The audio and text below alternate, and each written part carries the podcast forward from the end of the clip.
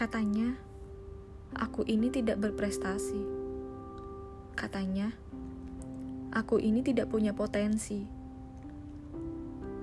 Memang, aku hanyalah orang biasa yang punya segudang mimpi. Aku tidak suka basa-basi. Aku lebih suka menutup diri. Dibandingkan dengan orang lain itu membuatku ingin bunuh diri. Tapi aku masih terus berlari masih berpijak pada kakiku sendiri. Direndahkan itu mengguncang jiwa, karena manusia hanya menilai lewat telinga. Sulit bagi kita untuk abai saat cibiran lalu lalang setiap hari.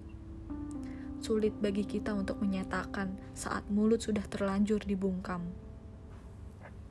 Pesanku untuk kita, teruslah berjuang walau mereka melecehkan teruslah berkarya walau mereka memandang sebelah mata.